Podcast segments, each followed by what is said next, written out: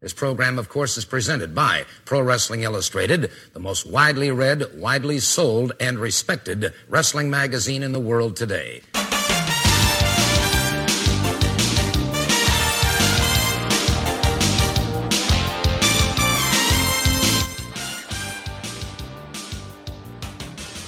This is the Pro Wrestling Illustrated podcast. I'm your host, PWI senior writer Al Castle. I'm going to be joined in a moment by my co host, Brian Solomon. And of course, we are going to be talking about WrestleMania coming this weekend. Uh, I'm heading down to Tampa for it on Friday. Very excited. Um, obviously, it's been a while since we've been able to see live wrestling, and uh, we kick it off with the biggest show of the year. And Brian and I will be breaking it all down. We're going to go through the whole card, give our take on different matches. Um, on the show, some folks left off of the show. Also, talk about the uh, Hall of Fame induction that we saw on Tuesday night, uh, both the 2020 and 2021 class and uh, talk about who was included, uh, who's not, um, give our thoughts about the uh, Legacy Hall of Fame, and a lot more. So, a real fun episode. Um, you, you, can't help but, at least maybe I should just speak for myself.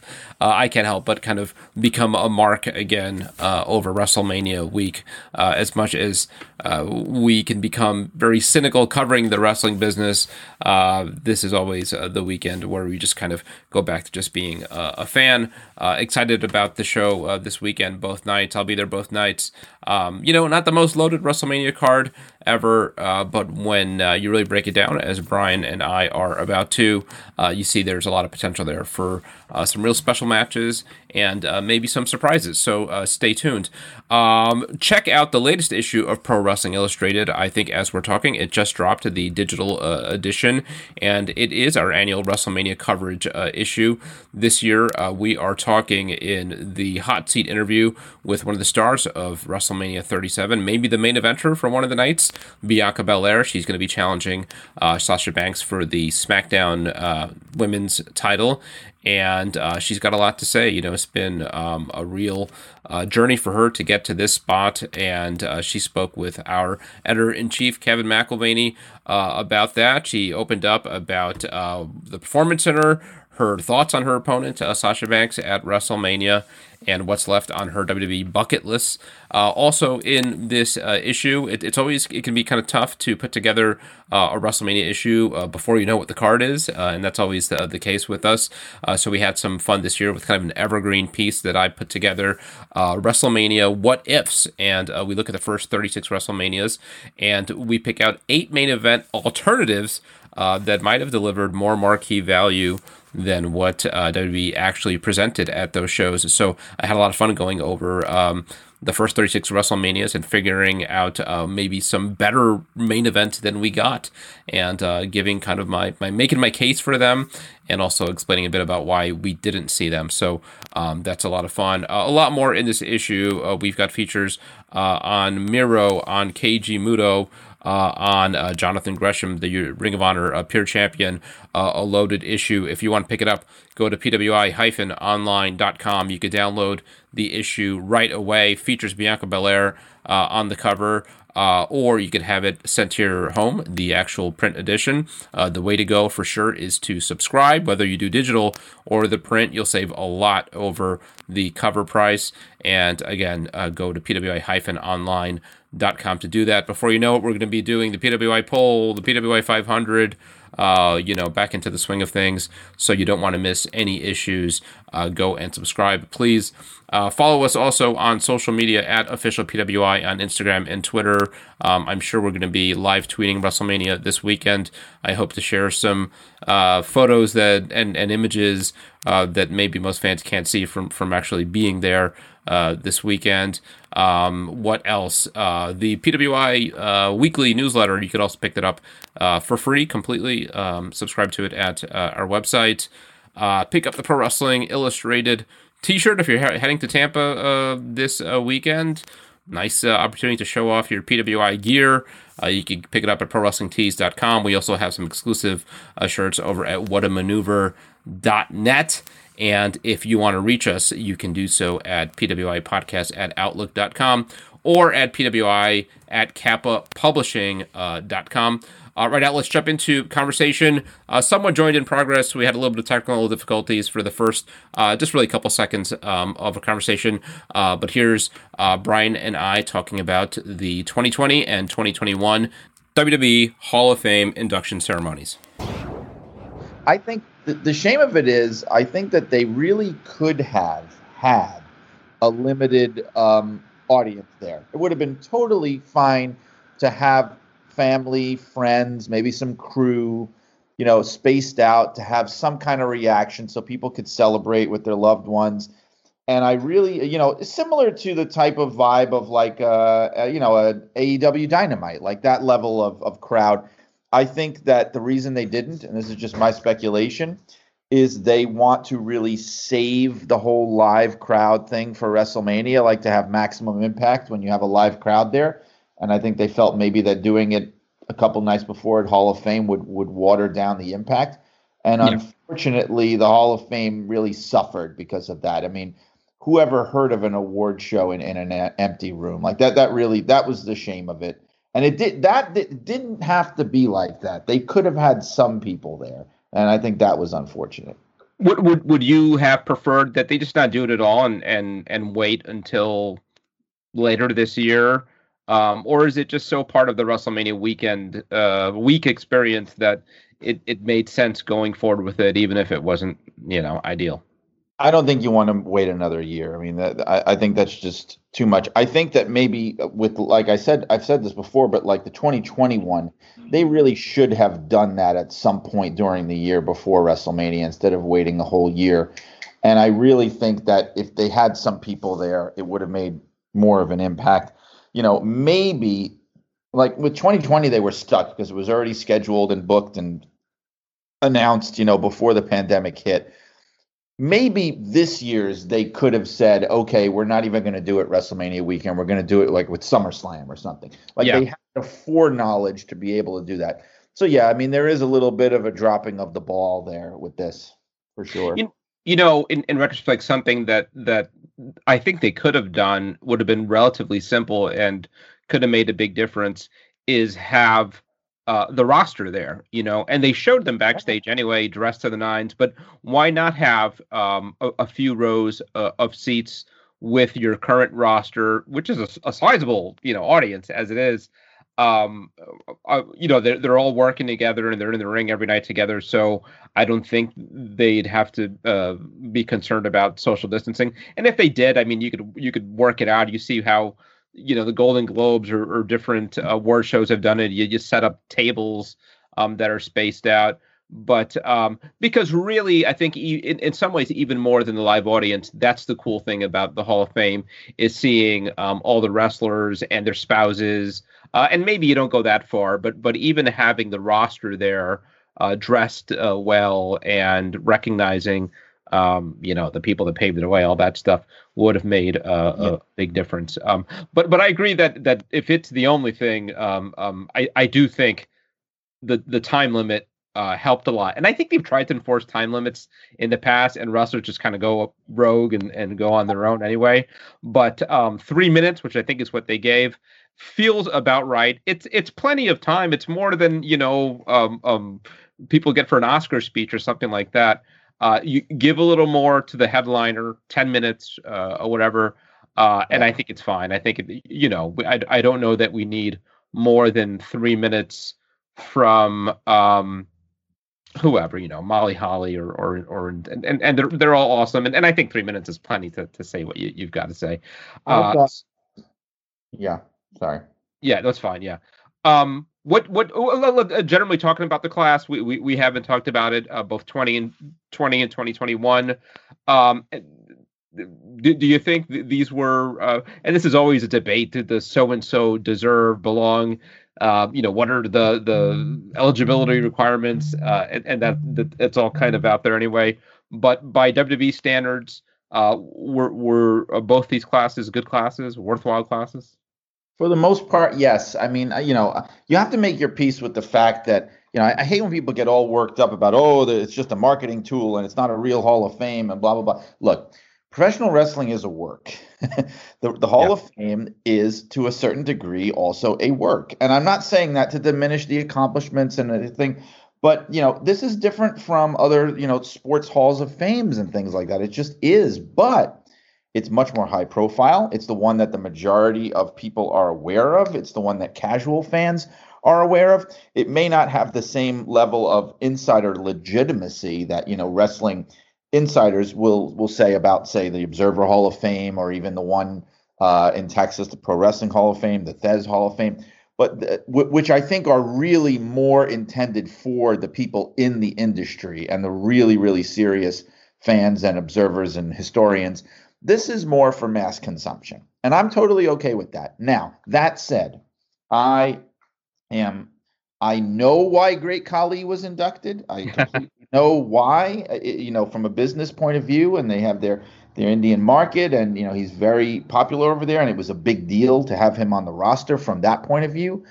Uh, but in any other metric, it, it, it is almost an impossible sell. You know, the guy. Uh, look, uh, I, I I don't know. I try I try not to be mean. The guy could never work. The guy was dangerous even to the point of not being able to work. The guy never really, to my in my opinion and view of things, never really significantly drew a dime or drew any interest of any kind. Because you could say, well, it doesn't matter if someone really wasn't a great worker. Who cares? That's not what this is about. But it, but and that's fine. But you have to look at him and go, well, what is the reason he's in there for? He couldn't work. He couldn't draw. You know, it was it's strictly you know a political maneuver, and so that that one was unfortunate.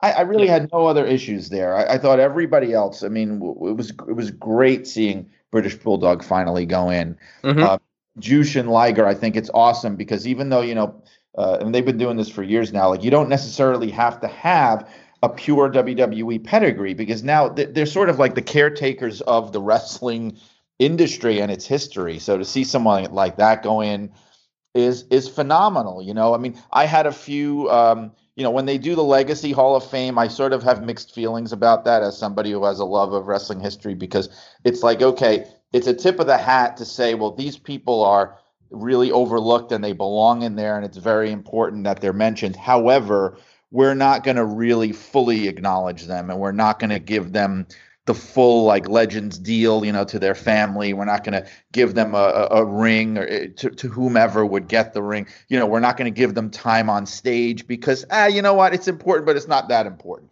Like i don't i don't yeah. really i don't think that's so great. And there's always a couple of people on there with legacy that i feel like really should have gotten the full stage treatment. Not everybody but like last night i'm thinking people like ray the crippler stevens dick the bruiser. Steve williams um, yeah, Steve, right. Even Paul Boesch. I mean, there are a few people on there that should have been given the full treatment. Um, but it's nice at least that something like that does exist to acknowledge these people that, you know, the vast majority of people that watch WWE probably have never even heard of. And you know, it's it's cool. So I, I try to sort of see the bright side of it.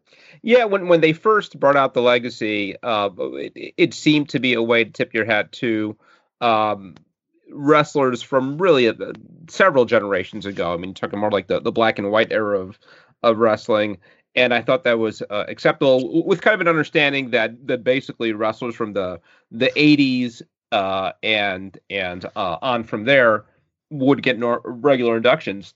But they, they certainly seem to be kind of stretching the definition of that when when you yeah. see a, a, a Steve Williams who had his career in the 80s and 90s um, uh, inducted as part of the Legacy Hall of Fame um, or or Gary Hart. I mean, these, these were contemporaries of a, a, lot of the wrestlers who were inducted. Um, they, uh, they, did it, uh, they, did it, a year or two ago with Lord Alfred Hayes, who sure. yeah, was a major, you know, even though his wrestling career was 60s, 70s, you know, he was a major part of the rock and wrestling era and even into the 90s. He was yeah, known. Yeah as part of the WWF product. Um, and so that, that that's where the, the cynicism of it, it, it starts to smack of really, you know, they'll say, well, okay, the, these are the people that are sort of ancient history or they never really worked here. So, but I think really what it is is what I said is these are the people who are not going to be, you know, their families are not going to be offered a contract you know they're not going to be given we don't want to give them time on stage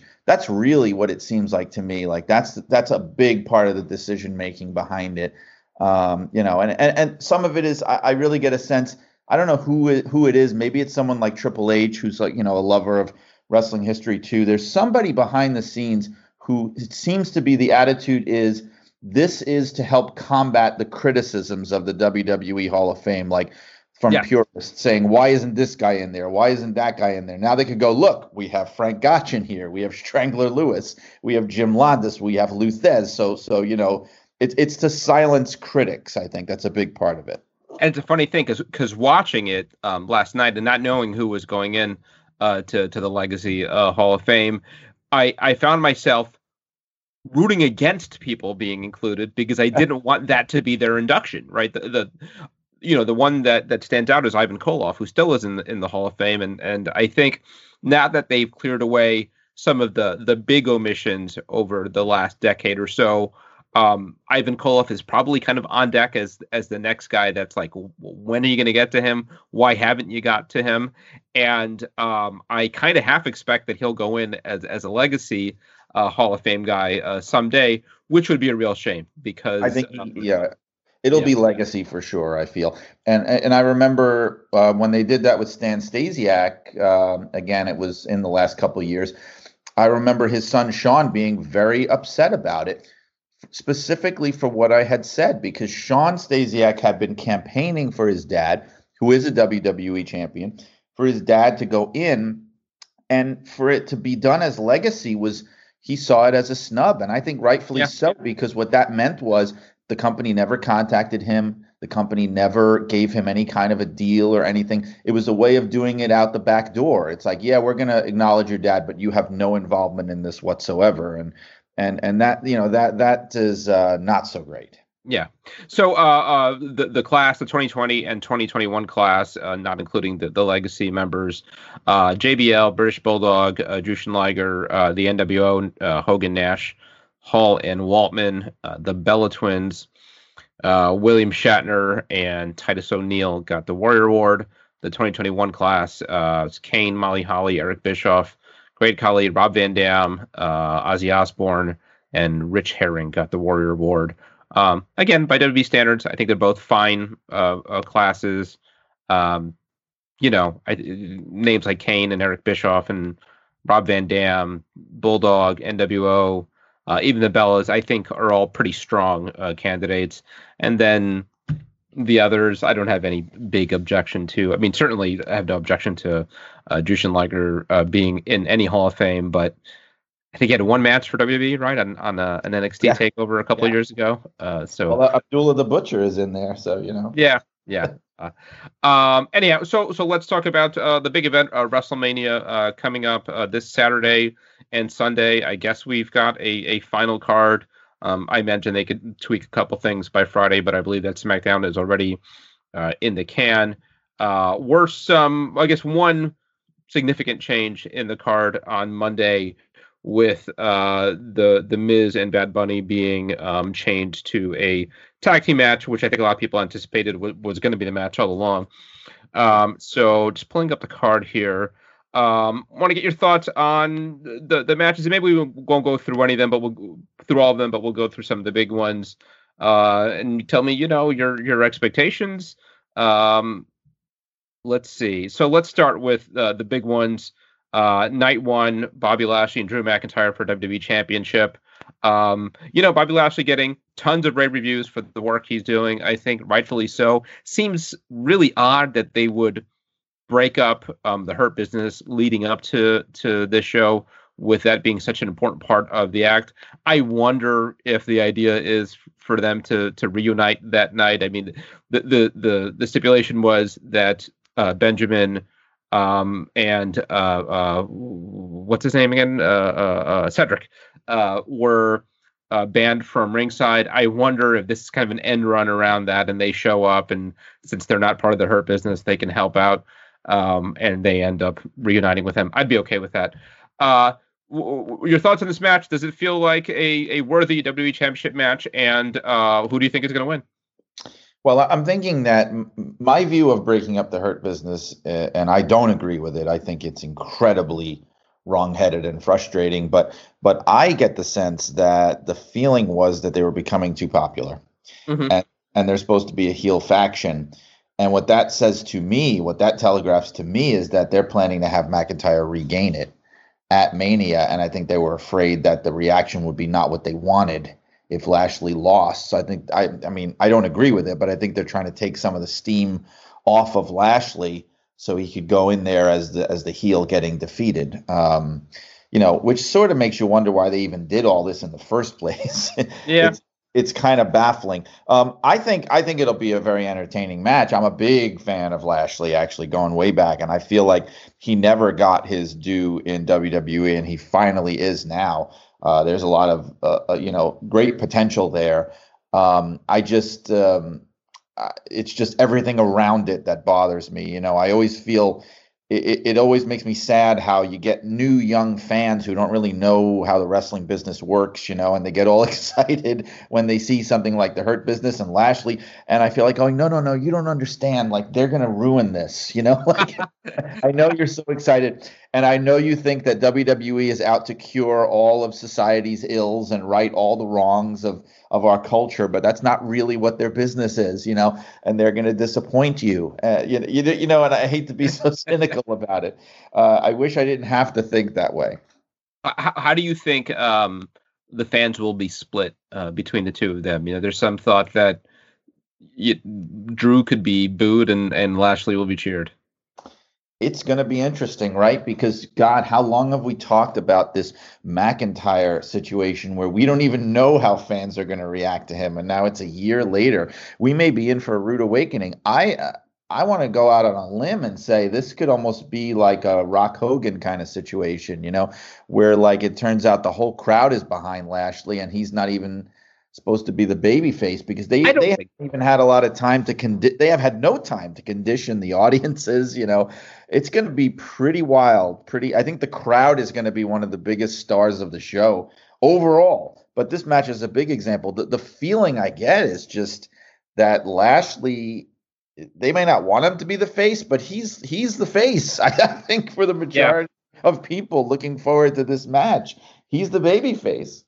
I think the kind of fan that that is going to to WrestleMania um, is, is such a fan that I think they're going to go along. And I think if you, they, you tell them that we're supposed to be uh, cheering uh, Drew McIntyre, are they're going to cheer Drew McIntyre. That said, I, I kind of feel like the reaction to either of them might not be all that strong. Um, so I, I think as far as placement, and, and I've heard some discussion about it. I think Drew McIntyre even talked about it. I think it would make sense to open the show with this, you know, um, especially if uh, Drew's going to win. I think, you know, if, if, uh, fans sit through four hours and then get kind of two big plodding heavyweights and and they're great heavyweights super athletic heavyweights uh, but I think I, I, remember a couple years ago when they opened with Brock Lesnar and, and Seth Rollins, and Seth beat him in whatever it was, uh, a minute or two, and uh, that was very counterintuitive, but it got the crowd really fired up. I mean, they were really hot for that to open WrestleMania. I think that might be the way to go uh, here also. Well, they haven't really. They don't really say ahead of time, do they? We don't. We know it's going to be on night one, but we yeah, don't know. I don't know what's closing. Yeah, yeah. yeah um, if, they didn't, I guess what would they close it with? I wonder. Um, I guess the talk is uh, Bianca Belair and yeah. um, Sasha. Yeah, and and I saw even uh, I think the official WWE on Fox Facebook page. I don't want to say lobbying for it, but but they posted something about it. So um, I think it's a real possibility. So which would be fine. I mean, I think that that's fine. Uh, do you think? Again, it, we, we've talked about this. Is this kind of a redo for McIntyre's title win and and having him win it in front of a crowd, or is Lashley so hot that even if that was the original plan, do they kind of call an audible and say no, let's leave it on on Lashley? You know, let, us go uh, with with the hot star right now. If it is the plan, I think it's a very poor plan because you know last year uh, he had the clear cut heel that he was going in against uh, and this in this year, he's hurt by this kind of a match. And like I said, this is sort of unofficially to me, it's almost like face versus face, even though that's not how it's supposed to be. And you know, the old adage about that is like when you do a match like that, one of the faces is going to get hurt. And, and I, I mean, I don't mean physically hurt. And I think in this case, that's going to be McIntyre. I, I really think he doesn't have much to gain from a match like this. Even winning the title, I feel like I almost feel like they may. I mean, you know, naive of me to think they're going to listen to fan reactions, but they, they may wind up feeling like they need to turn him. I wonder if yeah. I mean, do we get a double turn here? Yeah, kind of. Yeah, it's possible. Um, okay. Uh, also on night one, uh, well, we just mentioned Sasha Banks and and Bianca Belair. They, they they're pushing this one uh, really hard, which uh, I don't want to say I'm surprised, but you know, we talked about how they they um, had Bayley and Sasha Banks and built it for so long, you, would think that would be their centerpiece women's match for WrestleMania, and instead they're kind of going all in on uh, Bianca Belair. Um, I saw Sasha last night on on uh, the Hall of Fame. She is jacked. She's just in incredible shape, uh, and uh, we know what Bianca could do. Do you have high hopes for this one? I do. I'm really excited about this match, and it, it's got me really pumped because it really is. Um, they're really making good on what I think the Royal Rumble can really do, which is mm-hmm. like instead of just putting it on the same old main eventers every year, they're, they they've now used it to make a new star, to make a new contender, and she has such an upside. I, I really do feel that way that that she could be kind of a linchpin of the division, and a, a match like this is so important, such a big deal. I could totally see them making it the last match of night one. And, and, and to be honest, I think that the both of them are up to that position. I think they could deliver something that would be worthy of of the of the main event of night one. Is this the uh, the coronation of Bianca Belair on Saturday night? I would like to see that, and I feel like from a booking point of view, I I don't see why else you would be doing this match because I feel like if she doesn't win, uh, uh, you know, it, it's the old story. Like like Sasha Banks will be okay; she'll survive if she loses this match. I think if you do this build with Bianca Belair and she loses, that I'm not saying she'll never recover, but that's a setback for her, and it's a setback that doesn't need to happen. So I, I think that's the way to go is to have her uh, win this because also Sasha. It's crazy to think about now because the women's revolution now has been going on for years and Sasha Banks is like now kind of one of the elder statesmen in a way yeah. of the women's revolution. It's been what like six or seven years now, or something like that, and it's a, a great opportunity for her to. I don't want to say pass the torch because I don't think she's going anywhere, but to make a new uh, star here. Yeah, I really agree. I was thinking about that watching her on the Hall of Fame last night, and, and thinking about how um, it, it's essentially inevitable that one day she'll be there. And uh, unlike uh, and, and, this isn't dispar- to disparage anyone, but but one of the kind of unofficial rules of the Hall of Fame every year is that we have to induct a woman, a woman, and and really going back before the the the revolution, the Divas Revolution, what they called it, it was kind of slim pickings, right? I mean, there there there what you know you, you get through uh, Alita and Trish, and um, there's not that much depth, uh, but you know Sasha will go down as one of the greats of all time, right? I mean, uh, just in what she's done the last uh, five six years, she's she's already had uh, that kind of career, and and um, you're right. Yeah, I mean, I think she's uh, in in that position to kind of handle the the, the proverbial torch over to to Bianca, who also has a tremendous upside. So uh, yeah, I'm really looking forward to this match too. Hope it's given plenty of time. I think it makes sense to close the show out with it. Um, my con- my concern with that is uh, you know, where will the fans will be? That that's one upside I think of breaking WrestleMania uh, up over two nights is that, and we've talked about that. You know, you don't have fans having uh, have uh, sitting there for seven eight hours either in the arena or at home and just completely burned out by the time the main event comes to the ring. So um, even if this is the main event on night one, uh, hopefully the fans will be uh, up for it.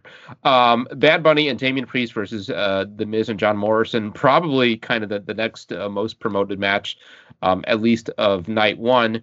And, um, you know, better for worse, Bad Bunny is a big deal. I saw him on the Grammys a few weeks ago. You know, uh, uh, my mom tells me he's a, he's a big deal. She's more into the Latin music scene uh, than, than I am. Um, how much has this worked? Uh, do you do you think the crossover uh, appeal uh, is there? And and do you think that this change to a tag team match is an improvement?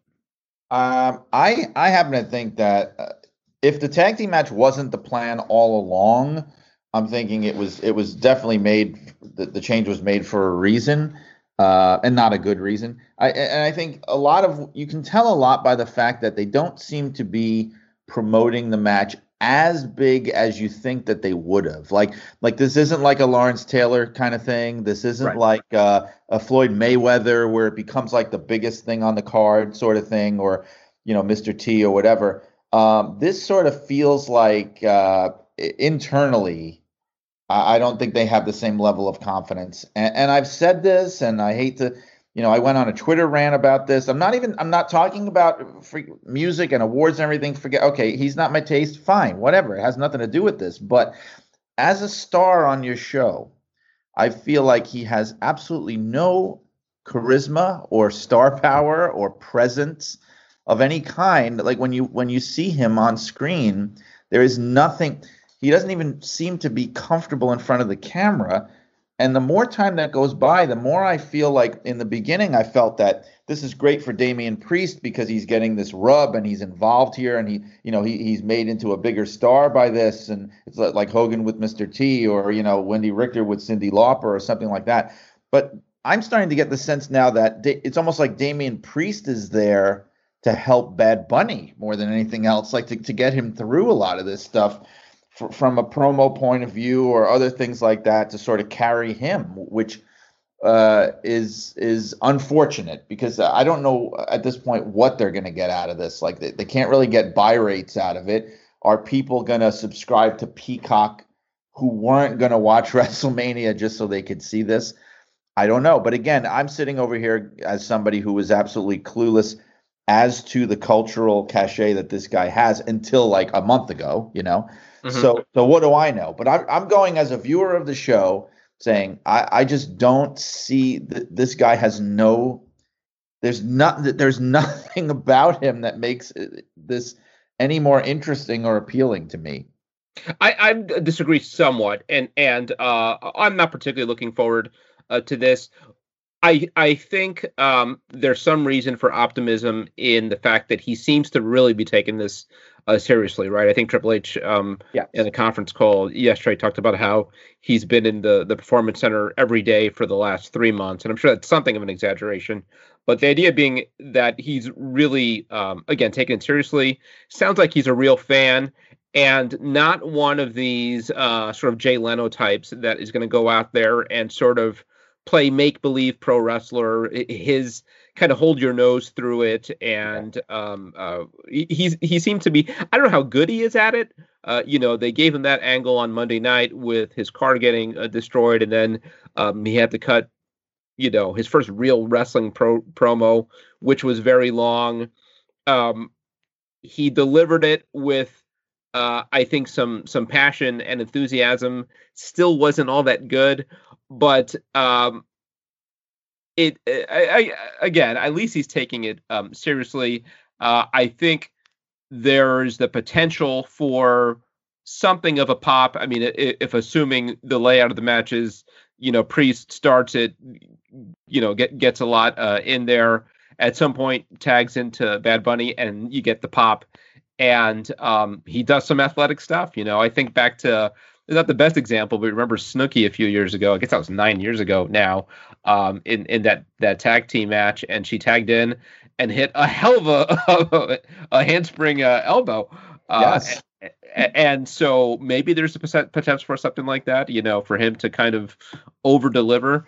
Um, what the audience is, yeah, I, I, guess the guy's got a following, and it's different than uh, when you're selling the the sixty dollar pay per view, seventy dollar pay per view, if he goes on his Twitter or whatever it is, or his Instagram and says, you know, tune in tonight on on Peacock, you can get it for two dollars and fifty cents and and watch me, uh, you know, compete at, at WrestleMania, he could potentially drive, you know, several thousand, tens of thousands of his fans to see it. So so maybe that's the idea. Um, you know, I think it could be fine. I think you know Miz is probably the right guy to have in this kind of position. Uh, it's cool that that Damian Priest, who a few months ago kind of uh, was stuck in the middle of nowhere, not much to do, get, gets to be highlighted here. I think this needs to be kept relatively short. You know, I don't know what eight nine minutes, and then get out of it. Um, and you know, Bad Bunny and and Priest win. I think that's what it needs to be. Um, Cesaro and and Seth Rollins. Sort of interesting, you know, Rollins being such a big player for so long. uh, in kind of a, a decidedly mid card match at at WrestleMania, and uh, Cesaro, who has been been kicking around WWE now for a, a decade, I think. Uh, it, it, sort of feels like now he's the new guy, the new thing, uh, and this isn't the first time that they they've tried something with him, and then inevitably they always kind of pull back, lose interest. Uh, but you do get the sense that these guys will go in there with something to prove. You know, kind of the the, the sort of Ring of Honor uh, uh, alum match of the night. Um, here's one where I hope they are given a, a fair amount of, of, time. I'd like to see them get at least you know 12 minutes or so. And uh, you'd think if if anybody is in that mode of you know trying to steal the show, it might be these two. Yeah, and uh, I'm. It is that type of a match. It's in that position of you know your mid card match that that has a, that is having more buzz than your typical mid card match and could steal a show. Um, I think they're both up to that.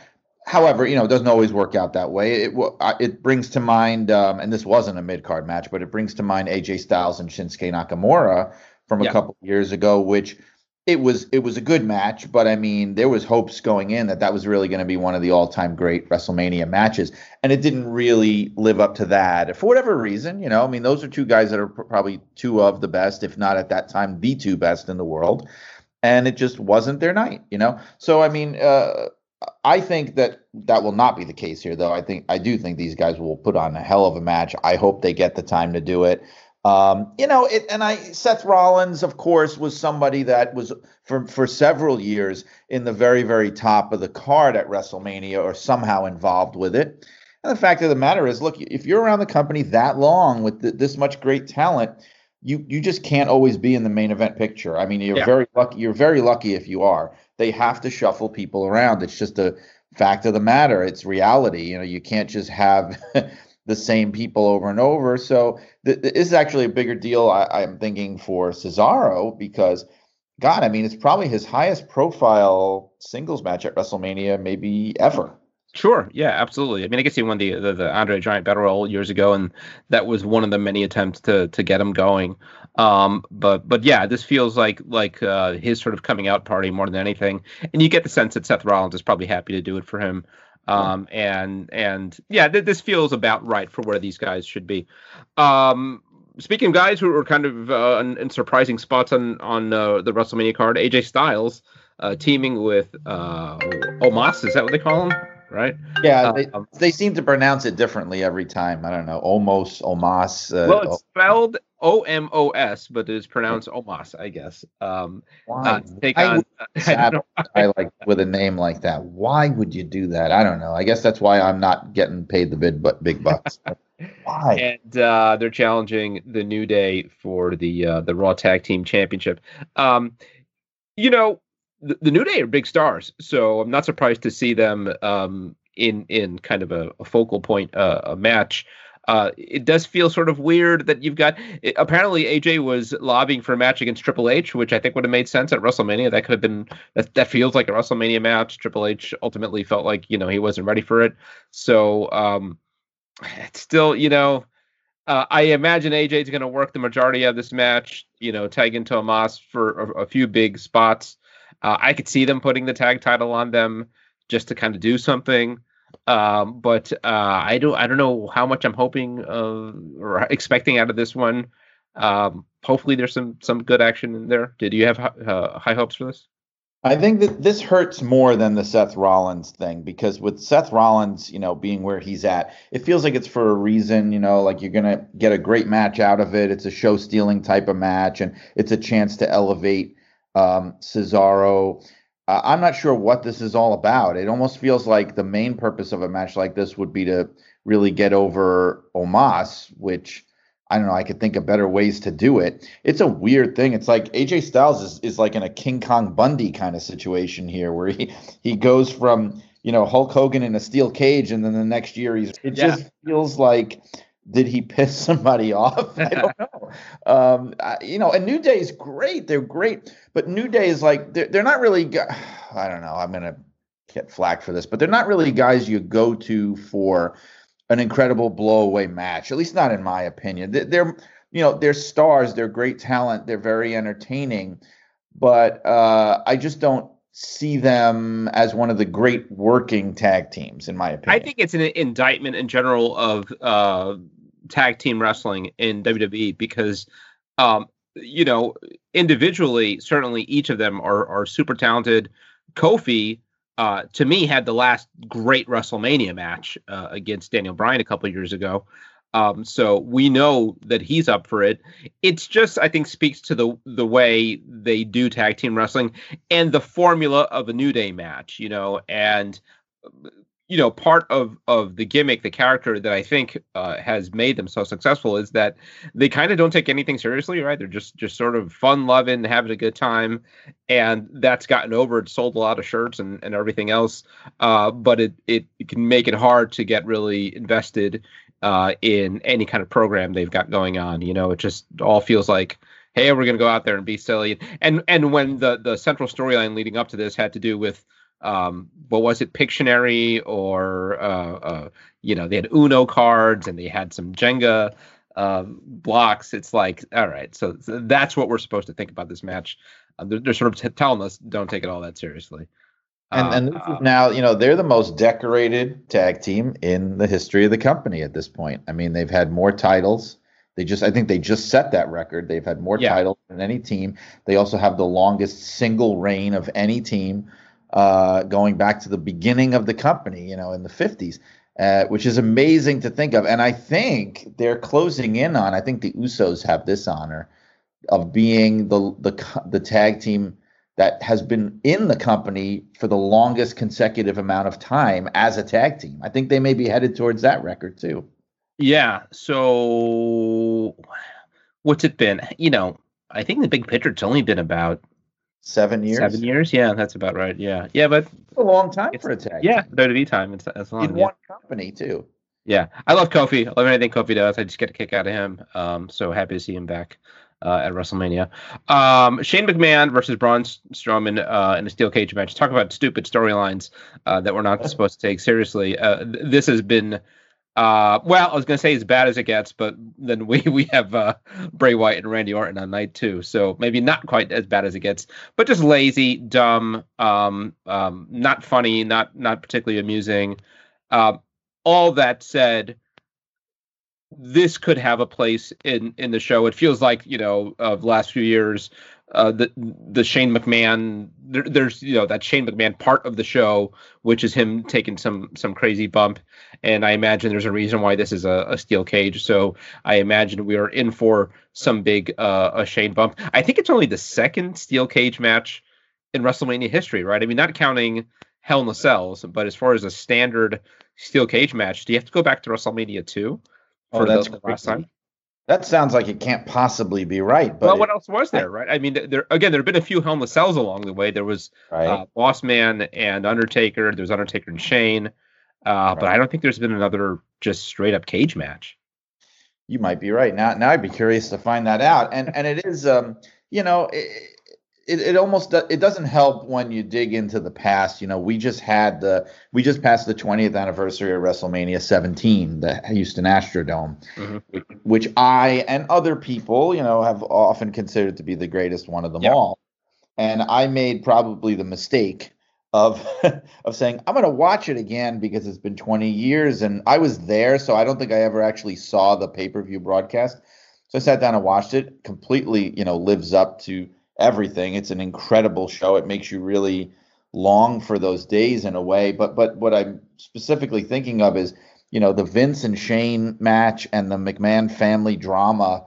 Um, that match wound up being, you know, and, and not not from a technical point of view, certainly not, but it wound up being from a drama point of view, from an excitement point of view, one of the absolute top two or three highlights of the entire show and then it, that is in stark contrast to this thing now that Shane is doing with Braun Strowman. It just it um, those comparisons really do not help. Yeah, yeah. There there was uh, a few weeks ago on Raw where it I don't know what was going on. It felt like Shane forgot all his lines. There were these huge pauses in between each of his lines, and and uh, you know it, it was him calling Braun stupid again it was so cringy. So I, I, mean, the kind of thing that you're actually like kind of squirming in your chair, uncomfortable to watch it because it's so terrible. Um, so yeah, that said, you know, I, I imagine they can do something where where uh, I, I, guess the cage match setup uh, allows for for Shane to take a crazy bump off the cage uh, and win. I guess right? So so so maybe he tackles him from the top of the cage, falls off the table, and Shane wins on the fluke. So you know the live crowd could get into it if, if there's a big stump bump. So uh, it might have its place. Uh, this one hopefully is is kept mercifully short. Um, all right, let's try to go through some of these a little quicker. Uh, so there's the uh, the the women's uh, tag team turmoil match just to set up the uh, tag team challengers uh, for night two. And then speaking of night two, uh, main event there: Roman Reigns, Edge, and Daniel Bryan. This really feels like the main event of, of WrestleMania. I got to say, I've come around more on it, um, even though I, I don't think the story is as clean as it could have been. Were just Edge and Roman Reigns. I think they've done a fine job of creating uh, a three-way feud essentially. And I think, uh, like we've talked about, you know, you're not going to go wrong adding Daniel Bryan to a match. I think he can only help um, the the execution of the match. Uh, and I think there's some genuine intrigue about who wins this thing. You know, any one of these guys could win it. Uh, you, th- there's some thought that you know m- maybe this is a way of getting the title off of Roman without beating him. Uh, mm-hmm. Yes. There's certainly a story to be told with with Edge ten years after uh, retiring, winning back the belt that he never lost, and then Daniel Bryan, kind of the perennial favorite, sort of in the twilight of his of his career. Uh, does he have one more world title run in him? Uh, so I I, you know, I don't know if it's the greatest WrestleMania main event uh, of all time, but on kind of an off year, I think it um, it's an acceptable WrestleMania main event. Yeah, and I think, you know, the more I think about it now, I think a big part of the reasoning for the changing course may have been that the Fastlane match with the Reigns and Bryan, which almost originally felt like it was just sort of a placeholder, um, turned out to be so incredible. I mean, I, I would say Bryan, maybe, everything he does is great. Yeah, yeah it, it, was. I would say the best WWE match of this year so far, and maybe even of, of this and last year, maybe even of the whole pandemic era. And um, I feel like they thought, well, you know what, this can only make it even better to have him in there. But I feel like with the um, what what I guess would make sense to do in a situation like this, what I could see happening is if if like you're saying, you know, it, it would be a, a, a way to get the title off of Reigns without beating him. I almost see what I almost see happening here is maybe Edge gets the title. You know, you get your feel good ending, right? He gets the title by beating Bryan He's never beaten Reigns. You know, that sets up your rematch down the road, not too long down the road. And then Reigns winds up getting it back, and it's back to, you know, him like picking up where he left off, sort of a thing. Yeah, I, I could very much see something like that because um, uh, Roman gave uh, an interview with uh, ESPN and um, he was asked about him versus The Rock. And he made it clear that that's still the long term plan he all but said they didn't do it this year because the audience isn't there. It makes more sense to do it in Dallas in front of 100,000 fans or in, in Hollywood a couple years from now. Um, so to, to get there, it doesn't mean between now and then Roman can't lose the belt, obviously, but it does mean you got to keep him real strong between now and and that that is some long term booking to keep this character, this version of Roman Reigns, uh, hot for at, at least another year, maybe two years. Um, so you know, it, it's possible that he just wins outright, I, I, and I think I think that would be fine. Uh, you know, maybe kind of a downer, uh, and and they like to close WrestleMania on, on a high note.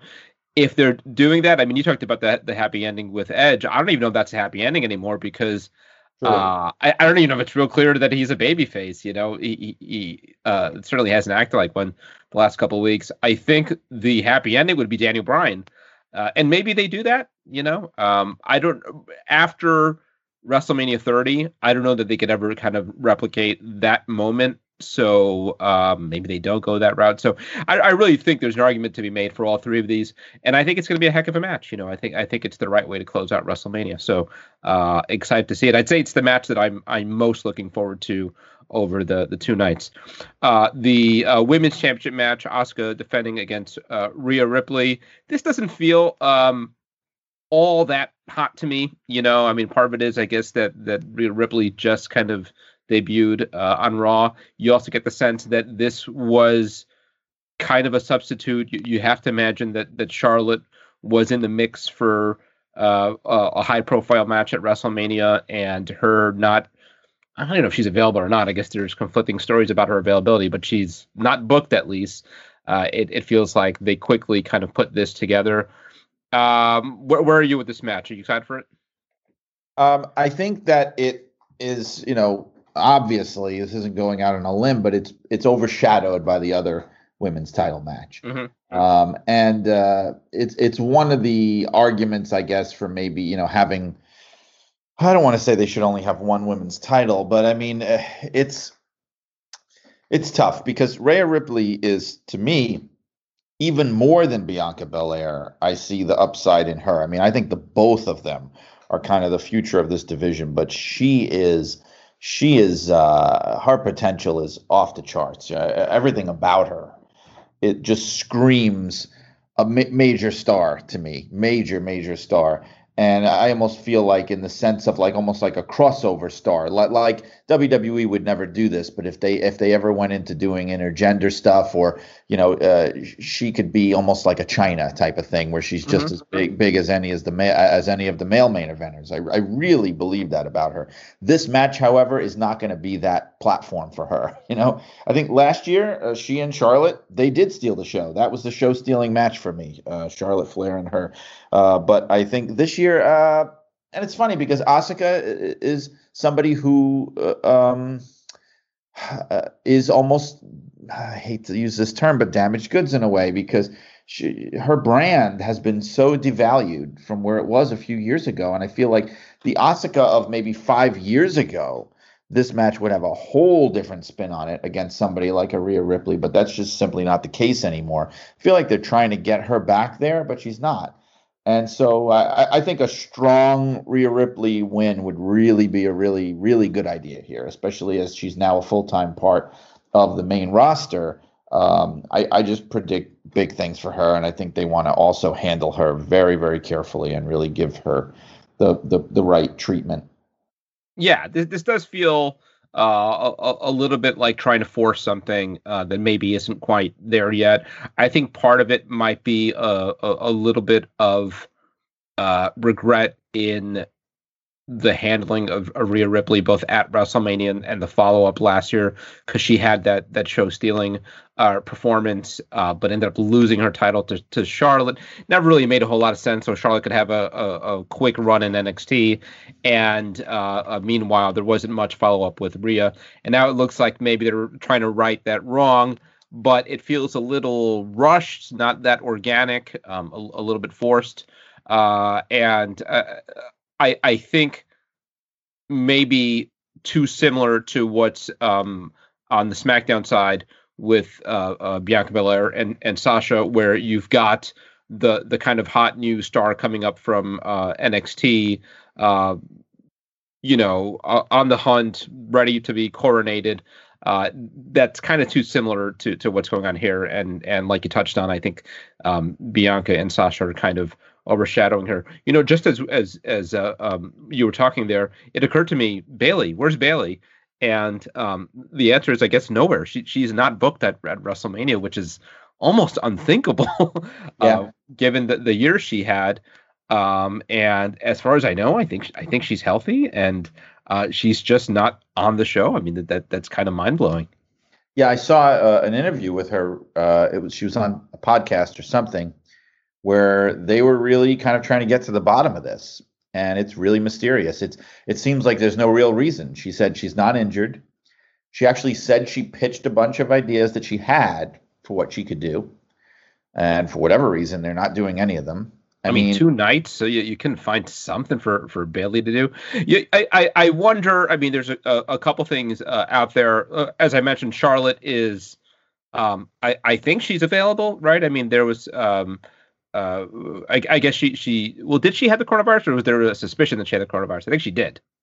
Yes, she did. Right. The, the, the thing, the, the miscommunication was with her pregnancy. Whether she was pregnant or yeah. So so, but either way, I think she's neither pregnant nor infected with COVID uh, right now. So theoretically uh, available. I'm not saying throw a, a match together, um, but you know, I, I, think they've made it clear that that there uh, might be more en- entrance into the tag team turmoil match.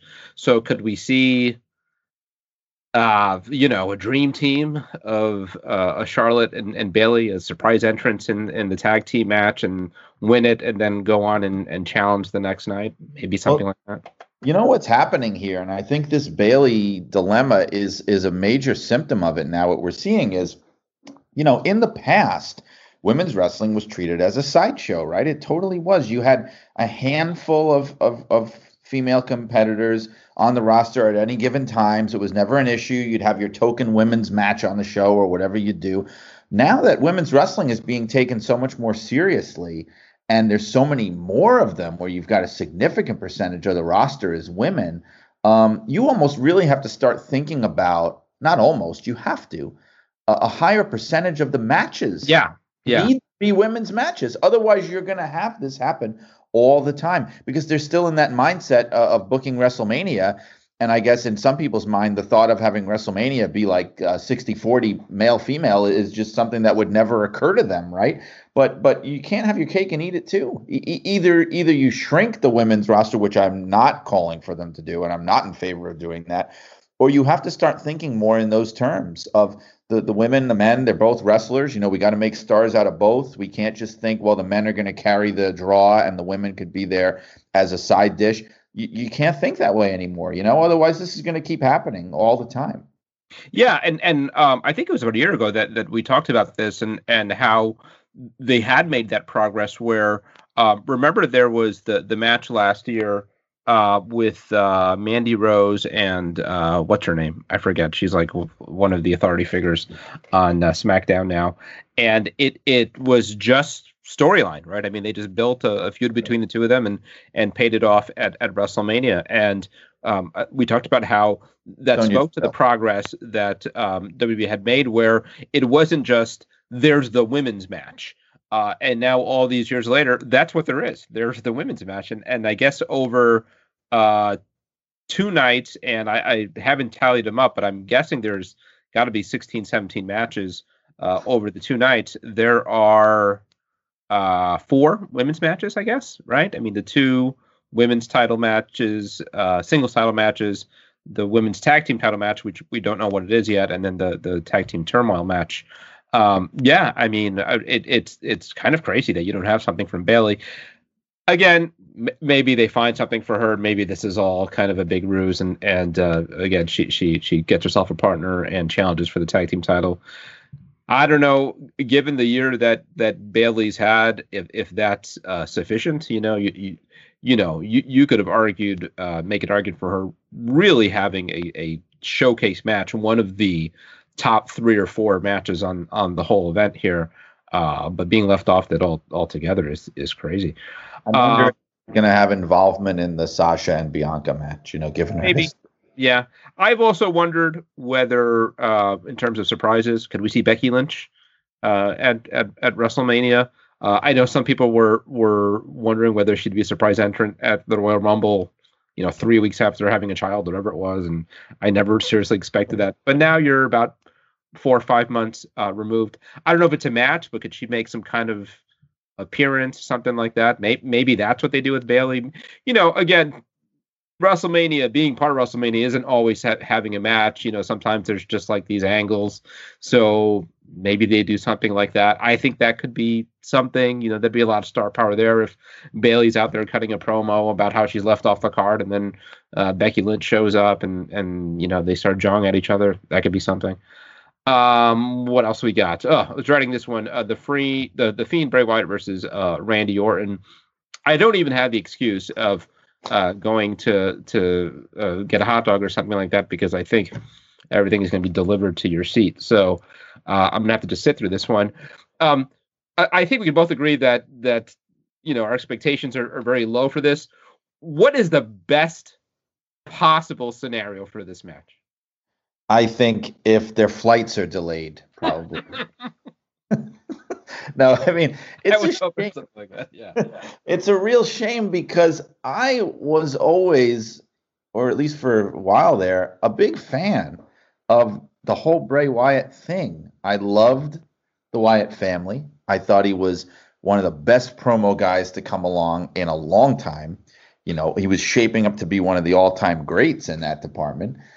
And it just seems like it has he has gone so far off the rails as anything of any kind of value to them right now uh, that um, I don't know. It's almost like he's just become the poster boy now for these cinematic matches, especially because they seem to love him. I mean, they, they they seem to be completely enamored with with him, the character, all of it. I mean, they he gets as much, if not more, TV time and attention um, than anybody. So uh, again, it's one of these situations where I wonder whether we're, just not the audience for this because clearly there is an audience uh, for it. So uh, the, the interesting thing is that you know for, for, for all the smoke and mirrors and, and hocus pocus that that um, has built up to this for the last few months, this is just a match, right? There, there at least at the moment there's no stipulations, nothing. Um, so in, in terms of the best possible outcome, maybe it's just a good wrestling match. I, I can't imagine that that this I, doesn't yeah. have uh, a tons of gimmickry. Uh, but but what if they just go in there and just have like a good match? Well, I think your optimism is really I, I, uh, out of control right now. No, because the thing is, I think any hope of that in my mind is gone because I think with the way that uh, the fiend is being presented now, where he's like returned from the dead or whatever the heck it is, I think his even his in ring work is going to be so gimmicky yes. now to the point yeah. of you know he's going to be like the Yeti or something. You know, yeah. I think it's gonna it's gonna be almost unwatchable. You know, especially look, because even Orton, look, Orton, and I think we've said this, Orton is like the perfect WWE superstar that you could create in a lab somewhere. Like he has everything you could ever want. You know, he's got a good look. He's decent on the mic. He always delivers like a decent match. You know, he's he's got the the the legacy of his family. He's just got it all. But the sum is less than uh, I always mess up this metaphor, but the, the whole is less than the sum of the parts for whatever reason. Yeah. So he's not even your guy if you go like, well, you know, Orton's going to take care of him. It's going to be fine. Like, I don't think he has that in him to do. Like, he's not, you know, look, let me put it this way. If the Fiend was having a match, even this Fiend was having a match with 1996 Shawn Michaels or 1982 Ric Flair or something, mm-hmm. I would go, hey, you know what? Uh, this could still be all right. But I'm not thinking that right now. Yeah, and, and and it's funny because Orton has has kind of created this reputation for himself in the last few years, largely from his own doing on social media, of being like the the, the flag bearer for like uh, a traditional pro wrestling. He's the one out there um, teasing wrestlers for slapping their thighs and and all that. And who has you know bastardized what pro wrestling is more than Randy Orton and and Bray Wyatt in, in the last couple of years. Um, so yeah, I mean my my expectations, my hopes are about as low as they can be for this. Um, I, you know, I, am up for a, a good spectacle as much as as anybody. I mean, I don't know. I mean, who knows? They're going to have a whole stadium to play with. Who knows what they do? The the the one may, if I'm going to be uh, uh, optimistic and, and maybe see the, the, the silver lining here is that um, now in front of an audience, I would hope that reduces the the um, the ability or the temptation to do too much of the post-produced gimmickry, right? Where you're like swapping out the body and setting a, a mannequin on fire. Hopefully, whatever it is that they're going to do, they do it there in front of the fans, and maybe that limits how stupid it's going to be. Um, so I don't know. Um, next up, uh, Biggie and uh, Apollo Crews. A, a, little surprised to see Biggie kind of in this slot. You know, there was some talk months back that they he might be in a world title match by by WrestleMania. He was on that kind of trajectory. Uh, instead, working with Apollo Crews, who's another guy kind of coming up from a, a place low on the cards, who I think has done really good work. Um, you know, the, the first week or so of, of this character, the heel character, I really liked it. I don't know if they've taken it too far. You know, the the accent that just kind of materialized uh, out of nowhere, and this being a, uh, Nigerian drum fight. Um, I don't know what that means. I guess it's just sort of a street fight. Uh, I like heel Apollo Crews. I think it works, and um, you know, Big E's good. So uh, this feels like maybe a, a, decent opener for night two, something like that. Uh, what do you think about this one? Yeah, I think so. I mean, on paper, just the two of them, uh, just at that, I think will will put together a good match. I think Big E definitely, still, in my opinion, has not reached his potential yet, and I think he will. Um, it is a shame. I did sort of envision. I was I was really hoping for Roman Reigns Big E main event, and I mean now you know the way the way that he's positioned now that's unthinkable, obviously. But I mean like six months ago, I was thinking, hey, I I, I would like to see them get him to that point. Um, that's not where he's at right now, and you know the Crews thing. I mean, it's funny to me how WWE will they always love to cash in on joining in on the joke. You know, they'll make fun of like, oh, Mantaur. Do you remember Mantaur? Oh, do you remember, uh, you know, when we did mm-hmm. uh, Bastion Booger and everybody, you know, they like to be in on the joke, but then they'll do something like this. And it always reminds you, you could be in on the joke all you want, but you are the guys who gave us Mantaur and Bastion Yeah, at some Booger. point you thought this was a good idea. yeah. Right. So you thought that was wonderful and you think this is wonderful now. And you know I, I, guess they're trying to make it into something that is you know not offensive and not cringeworthy. And it's just um uh, it's a little kind of confusing. I guess it's it, they're trying to do something more with Apollo Crews who who did come across as a little bit generic in the past as talented as he is. Um, I just don't know. I, I, I think stripping away any of the of, of the extra stuff and the gimmicks and the bells and whistles, just on paper when the bells ring, when the bell rings, yeah, I mean, I think this is going to be a pretty good match for sure. Yeah. Um, next up, uh, Kevin Owens and Sami Zayn. Uh, looks like which of the Pauls is it? Jake Paul or is it Logan Paul? One of those. Logan, Logan Paul, I believe, um, is going to be involved in this uh, somehow. Um, you know, everything else aside, I think it's really cool that Kevin Owens and Sami Zayn are wrestling at WrestleMania. You know, I, I remember seeing them at you know the Manhattan Center Ballroom years ago, and uh, it's got to be one of the longest running uh, uh, stories, right? Uh, feud, sometimes feud, sometimes partnership, but but two guys, you know, linked that way uh, now for 15 years, and um, there was a, a, a couple years ago they were in a, in a ladder match together at WrestleMania, uh, but it wasn't one on one. It was like a multi person a ladder match. Uh, but but this being kind of the, the next step, and now finally Owens versus Zayn at WrestleMania. Uh, I think is kind of cool. It you know it, it's not that big a match on the show, even though I guess the Logan Paul involvement is going to give it a little bit more uh, of a boost. Um, you know, both guys I'm sure will work really hard. I'm sure they they're getting a big kick out of you know working with each other at WrestleMania. So, if nothing else, I think it's a, a neat little side note for history.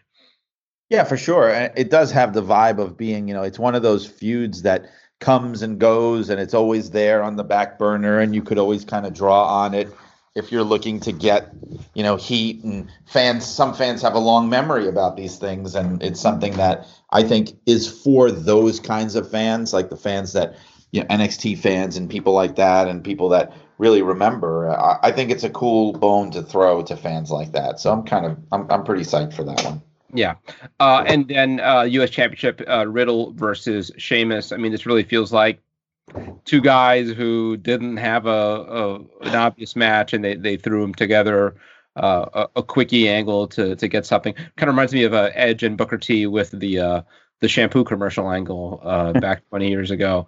Uh, so so just throwing this out there. Both guys terrific. I I mean I don't have huge hopes for this. This doesn't feel like a match that's really there to to steal the show. It, it's just sort of filler.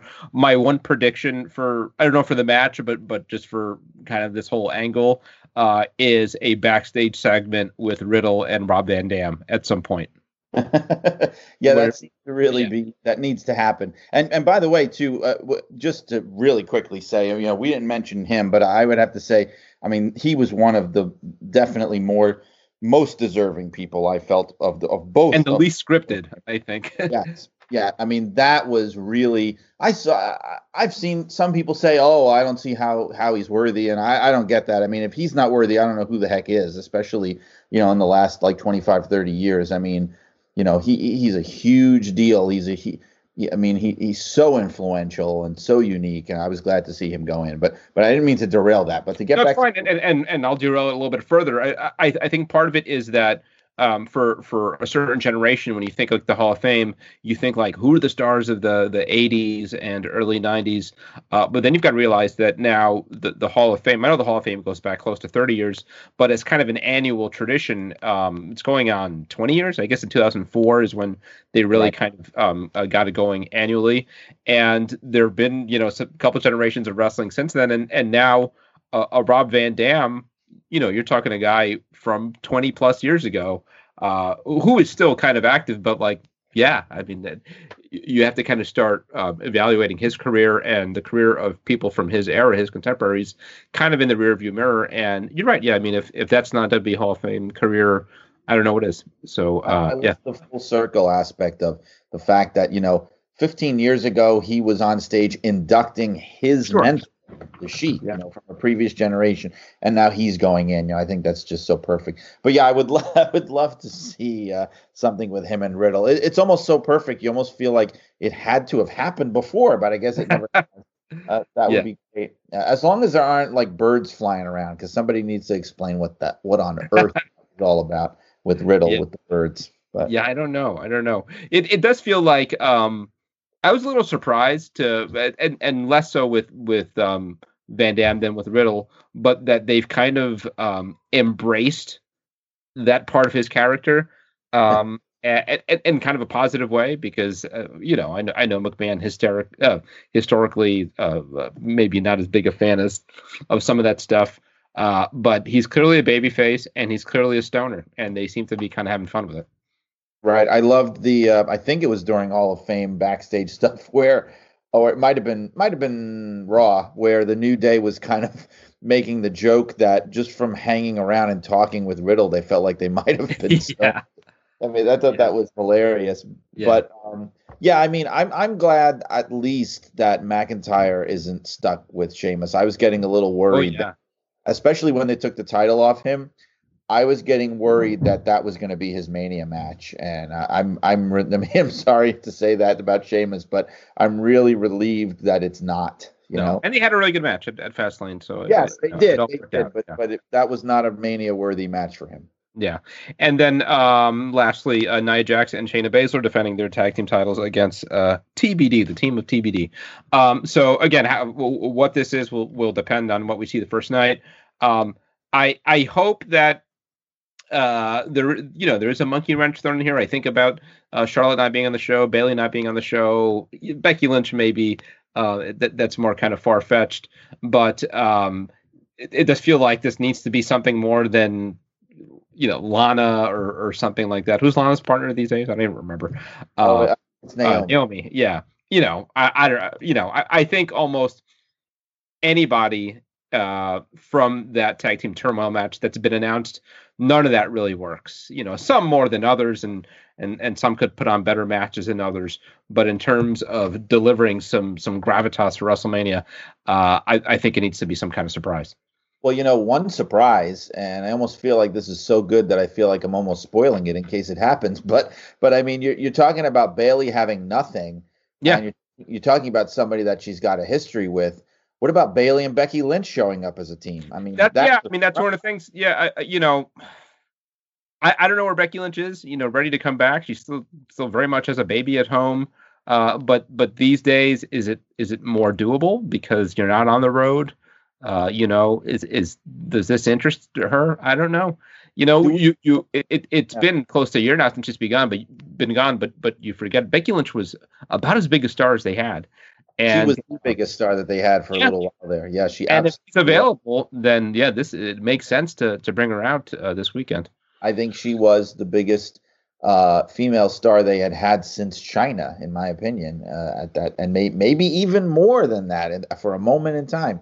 But do we even know that she even is planning to come back? I mean, I, I don't know if that no. even progressed. We don't know. Yeah, yeah. I mean, she's got that link through through Seth, so um, it's always a, a, phone call away, I guess. Uh, but but I don't know. You know, um, if if there was ever the opportunity to kind of reach out and and and bring her back, you'd you'd think this would be it. So and WrestleMania needs something. You know, we've talked about all all the people who who won't be there and for various reasons can't be there. um, if this is doable, whether this is it or not, their tag team uh, match or not, or just coming out and, and cutting a promo, uh, I, I, think that's something that they got to try to go out of their way to do because WrestleMania kind of needs that uh, this year. So uh, hopefully, uh, and then uh, that's really it. You know, um, I guess the matches that that were thought to be on WrestleMania are going to be on SmackDown um, instead. You know, the special WrestleMania edition of, of SmackDown, Ziggler and Roode versus the Street Profits. Kind of surprised in particular not to see the Street Profits on on the main show since they've been such a big part of the product over the last year. Uh, and then the uh, the Andre the Giant Battle Royal is coming back, um, just throwing everybody else uh, who is not booked on that show. Uh, and and yeah, it's it's it's sort of weird, you know, two nights uh, of of programming and they still somehow left a lot of people uh, off this show. It, who um Bayley being obviously the the, the biggest, but uh, any other people that you're surprised to see uh, not on the show who who are available? Nakamura is one that kind of comes to mind. Yeah, especially because I thought they were trying to really build him back, um, yeah. and that I guess is not the case. But I mean, oh man, I, I mean, I'm drawing a blank, but there are a lot. There are Baron Corbin, uh, who who oh, was. I don't uh, mind. I don't mind that. Yeah, but there, Corbin gets a bad rap. I like Baron Corbin. I know, I know you do. I know you do. um, there's there's there's a bunch. I mean, it's sort of almost like an embarrassment of riches that they have such an incredible roster. But you would think then, especially with Mania being two nights, that they didn't have to worry as much about the shows going too long, so they would be able to fit you know people like that in. But again you know you don't you also don't want to run the risk uh, or get into the pattern which they were doing for years of this attitude of every single person on the roster has to be on the card every year at WrestleMania which was not always the case and at some point it just became the norm. I think it was in the attitude era because you would have a lot more excuses to do it. Like you'd have all these hardcore matches and battle royals and triple threats and fatal four ways and things that they didn't used to do so often. And so you could cram everybody in there. But, you know, I, I don't necessarily think you need to every year have everybody on there. Uh, yeah, I agree. I, I, I'd, I'd rather. Said, but that said, there are still some glaring omissions for sure. Yeah, and and um, I'm okay and have been okay with, with some people being relegated to the the pre-show. Um, and if nothing else, you're in the building. You're you're kind of part of that night. Uh, I, I think the bummer is seeing them do it on on Smack on a taped SmackDown in front of the Thunderdome. Uh, it's just not the same thing, and especially for the, the Battle Royal, which I uh, they didn't do last. They might not have done it in the last couple years actually, uh, but but I thought was kind of a nice WrestleMania tradition. It sounds like there's not much of a pre-show uh, either night. I guess th- there will be something on the network, but I guess it's going to be mostly hype. And then uh, show starts at at eight. And I don't. how how long do you assume each night's going to go? Are you thinking? Uh, four hours could you know th- their average pay-per-views uh, as of late have been less than three hours right i think it's probably going to be 8 to 11 both nights yeah, that's that's sort of short for WrestleMania, but it's fine, you know. Six uh, hours total, though. I mean, you know. Yeah, but three hours a night. I mean, again, it might be shorter than than most Raws. So uh, we will see. Uh, but I, I, am looking forward to it, and um, hopefully you and me can connect uh, uh right after, um, I guess, night two, and uh, give our thoughts. Yeah, I would love that. That would be okay. Great. All right, Brian. Thanks so much. I appreciate it. We'll do it again soon.